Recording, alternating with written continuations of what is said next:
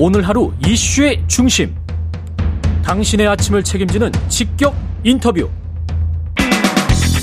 여러분은 지금 KBS 일라디오 최경영의 최강 시사와 함께하고 계십니다.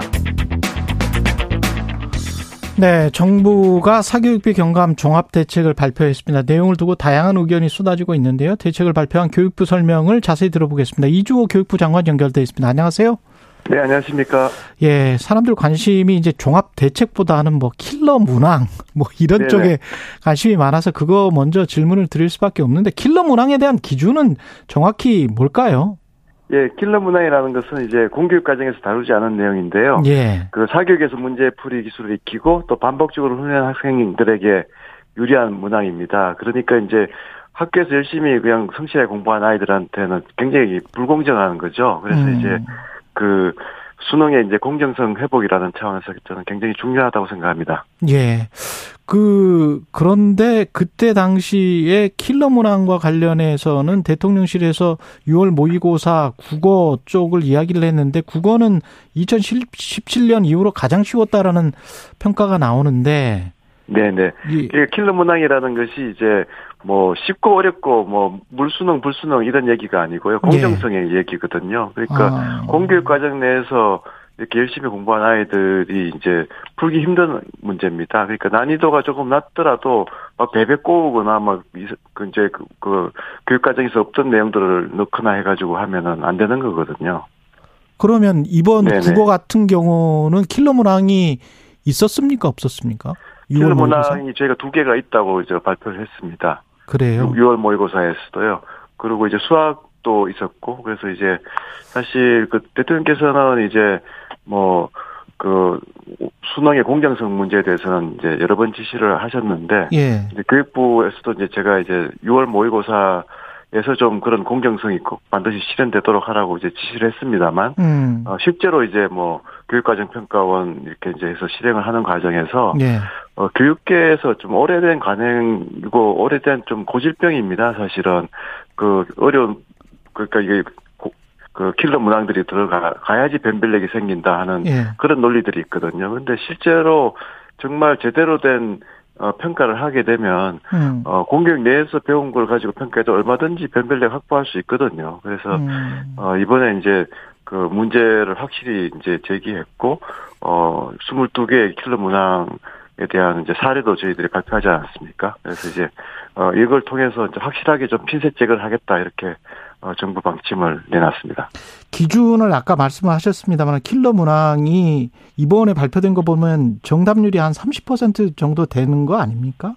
아닙니다. 뭐 정답률이 뭐 뭐, 뭐 10% 되는 예. 것도 있고, 뭐 30% 되는 것도 있죠. 근데 그렇죠. 문제는 말씀드렸습니다만, 예. 이게 뭐 정답률이나 난이도가 핵심이 아니고, 공정성이거든요. 음. 교육과정 내에서 출제돼야 되고, 또 이게 막 학원에서 뭐 이렇게 그 문제풀이 기술을 익혀가지고 기계적으로 풀거나 뭐 이렇게 반복 연습을 하는 아이들한테 유리하면 그거는 이제 그 교육적 교육적이지 않지 않습니까? 그리고 이제 학원으로 내몰리는 거고 그래서 이제 그런 문제들을 어, 집중적으로 골라낸 겁니다. 네, 기준이 저는 정답률 10% 이내가 킬러 문항인 줄 알았는데 아닙니다. 그게 그게 아니고 30%라고 할지라도 공교육 과정에서 나오지 않은 거면 킬러 문항이다. 그렇죠. 이렇게 지금 그렇습니다. 말씀하시는 거네요. 네, 그래서 예. 이제 우리 선정을 할 때도 사실은 현장 교사들 많이 이제 그 참여했고요. 또 음. 평가 전문가들도 해서 그런 기준을 가지고 몇 차례 심청 검토 과정을 거쳐서 이제 골라낸 문항들입니다. 예. 네. 근데 이게 저 어떻게 보십니까? 그, 그 관련해서 부총리를 두 번이나 하셨고 교육부 장관을 지금 하고 계시기 때문에 네네네네. 이게 사실은 특히 이제 보수 정부 같은 경우에 대학 예, 자율성이랄지 예, 예. 어떤 출제위원회 자율성이랄지 이런 거를 강조를 하는 정부고 네네. 그렇게 저도 믿어 왔는데요. 네네네. 가령 무슨 이게 킬러 문항이야. 그래서 이렇게 예, 예. 내면 안 돼라고 출제위원, 교수, 교사 들한테 교육부가 마치 딕테이트 하듯이 이렇게 지시하듯이 네네네. 이렇게 앞으로 이렇게만 내 이게 교육적입니까? 그러니까 이제 저희가 이거 기준이라는 게 이제 큰 원칙을 말씀드린 거고요. 예. 사실 이걸 골라내고 하는 거는 이제 수능 같으면 이제 위원회를 둬가지고 음.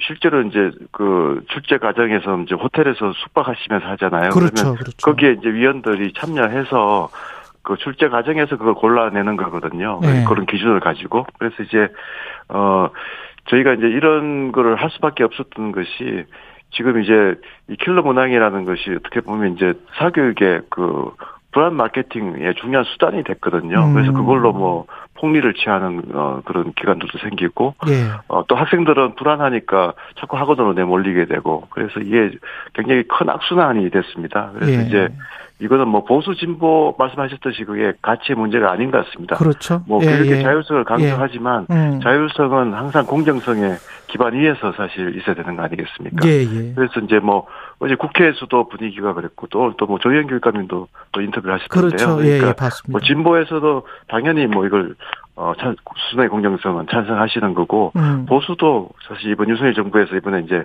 강조를 하는 것이니까요. 네. 그래서 이거는 진보 보수가 다 함께 이 문제를 해결할 수 있는 문제라고 생각합니다. 이렇게 해서 뭐 자연스럽게 사교육비가 경감이 됐으면 좋겠습니다만은 저는 뭐 아이들 다 가르쳐서 저는 상관은 없는데 다 다른 학부모 손자들 있을 수도 않습니까? 예, 다, 그렇죠, 그렇죠. 학부모들은 예. 지금 그게 가장 걱정이긴 걱정일 거예요. 근데 이제 이런 이게 바로 이제 킬러 문항을 없애면 사교육비 경감이 되느냐? 아니다. 무슨 노동시장이랄지 임금 문제랄지 여러 가지 뭐 대기업 뭐 이런 것들이 다 얽혀 있다. 그걸 위해서 또 스카이를 가고 뭐 합니다. 예. 그게 이제 앞에서 말씀드렸지만 음. 그 사교육 기관이 계속 불안 마케팅을 하는 이제 핵심 수단이었거든요. 그래서 일단 예. 이걸 안심시켜야 되는 거고요. 예. 공교육에서 공부하면 충분히 이제 변별력이 있다 하는 그 원칙을 지키는 건 정말 중요하지만 음. 사실 아이들이 사교육을 내몰리는 데는 뭐 특히 뭐 대학의 서열화라든지 그 근본적인 문제들이 있는 거거든요. 그렇죠. 그래서 사실 예. 이번 이제 윤석열 정부가 이제 3대 개혁이라고 이제 노동하고 연금 개혁하고 함께 교육개혁에 들어가 있거든요. 예. 그래서 이제 교육개혁이 좀 잘 많이 알려지지 않았는데요. 음. 지금 이제 교육개혁이 어, 상당히 이런 이제 근본적인 처방들이 많이 들어가 있습니다. 예를 음. 들어서 지금 이제 대학의 서열화 때문에 사실은 아이들이 어 정말 너무 많은 압력을 받고 있기 때문에 결국 사교육도 늘어나고 뭐 수능에 이런 문제들도 생기는 거니까 어 저희가 지금 그 서열화를 없애기 위해서는 특히 지방 대학들을 정말 세계적 수준으로 끌어올려 줘야 되는 거거든요. 예. 그래서 뭐, 뭐 서울대 10개 만들기 이런 책들도 있었지 않습니까? 그렇죠. 그래서 예. 저희가 이번 이제 그 교육계획 안에는 그 글로컬 대학 30이라고 해서요. 음. 지역 대학 중에서 정말 세계적인 수준으로 어 30개를 만든다 하는 게 있습니다. 그래서 그 선정이 되면 천억씩 지원을 합니다. 그래서 이번에 이제 1차 선, 예비 선정이 됐, 거든요 예. 그래서 이렇게 해서 이제 뭐 지금 한 수도권이 한 뭐한 10개 정도는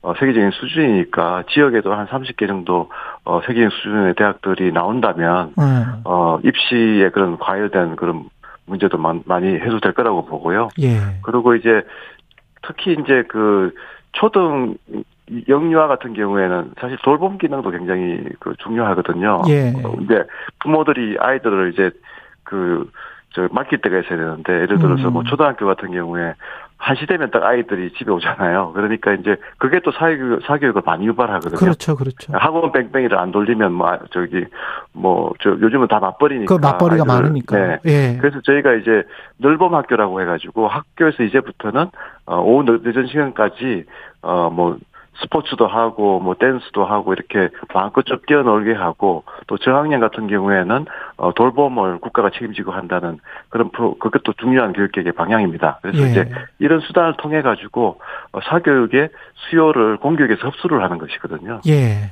네. 그 잘 됐으면 좋겠습니다만은 그 고은혜바님이나 삼공이호님이 이런 질문을 하셨는데 같은 맥락의 질문인 것 같습니다. 고은혜바님은 이런 교육 정책을 5개월 수능 5개월 앞두고 하는 게 무리 아닐까요?라는 질문.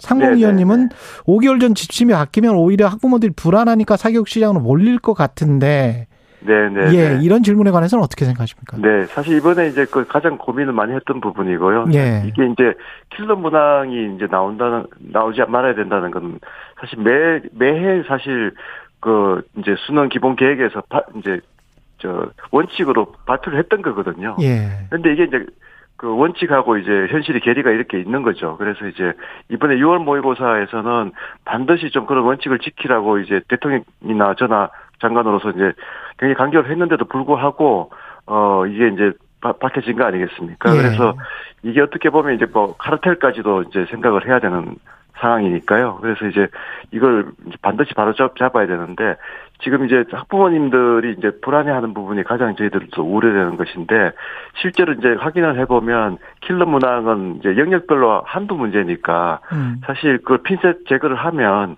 어 그 그렇게 한다고 해서 큰 이제 혼란이 일어나지 않거든요. 예. 그러니까 뭐 이제 그럼 어떻게 변별력을 확보하느냐 이런 이제 또 이슈가 있는데 실제로 한 여섯 개 무당 드러낸다고 해서 공격 내에서 출제해서 변별력이 얼마든지 어, 확보될 수가 있습니다. 그래서 그걸 전문가들이랑 또 현장 교사장 충분히 논의를 해서 지금 진행을 하고 있는 거고요. 네. 정말 학부모님들께 특히 이제 올 수능을 앞둔 학생 학부모님들께는 안심해도 된다. 공격 내에서 철저히 준비하면 지금 하시는 대로 준비하면 어 전혀 문제 없다는 것을 다시 좀 어, 말씀드리겠습니다. 네. 그리고 마지막으로 최근에 한 1, 2주간에 이런 일이 벌어지면서 국민과의 소통 문제 시청자들이랄지 청취자들한테 어떻게 비춰졌을까? 특히 아까 제가 자율성을 말씀을 드렸는데 네, 네, 네. 장관님 같은 경우가 전문가시고 국무위원이시잖아요. 그러면 대통령은 네네네. 네. 국무위원장이고 근데 국무위원이 국무위원장인 대통령에게 최고 뭐 전문가라서 많이 배운다. 이거 가